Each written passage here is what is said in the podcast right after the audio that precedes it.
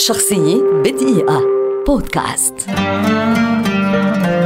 ديفيد فينشر مخرج ومنتج أمريكي شهير ولد عام 1962 ويعد واحدا من أبرز وأهم المخرجين السينمائيين على الساحة العالمية في وقتنا هذا. بدأ مسيرته في إخراج الإعلانات والأغنيات المصورة إلى أن جاءته عام 1992 فرصة إخراج فيلم ألين 3 الذي كان خيبة أمل على جميع الصعد لكن فينشر عاد بعد الفشل ليخرج فيلمه الرائع 7 عام 1995 الفيلم الذي كان انطلاقته الحقيقية والذي يعد اليوم واحدا من أروع أفلام الجريمة والغموض في التاريخ وقد حصد أكثر من 100 مليون دولار. بعدها بعامين أصدر فيلم The Game الذي حقق نجاحا مهما أيضا لكن النجاح الأكبر كان عام 1999 مع فيلمه الرائع Fight Club الذي أثار ولا يزال جدلا كبيرا جدا والذي يعتبره النقاد والغالبية العظمى من المتابعين أروع أفلام فينشر على الإطلاق رغم أنه قدم بعد ذلك أفلاما رائعة أخرى مثل Zodiac عام 2007 والفيلم الشهير The Curious Case of Benjamin Button عام 2008 الذي ترشح عنه عنه لجائزة الأوسكار للمرة الأولى قبل أن يترشح مرة ثانية عن فيلمه The Social Network عام 2010 والذي فاز عنه بجائزة ال Golden Globe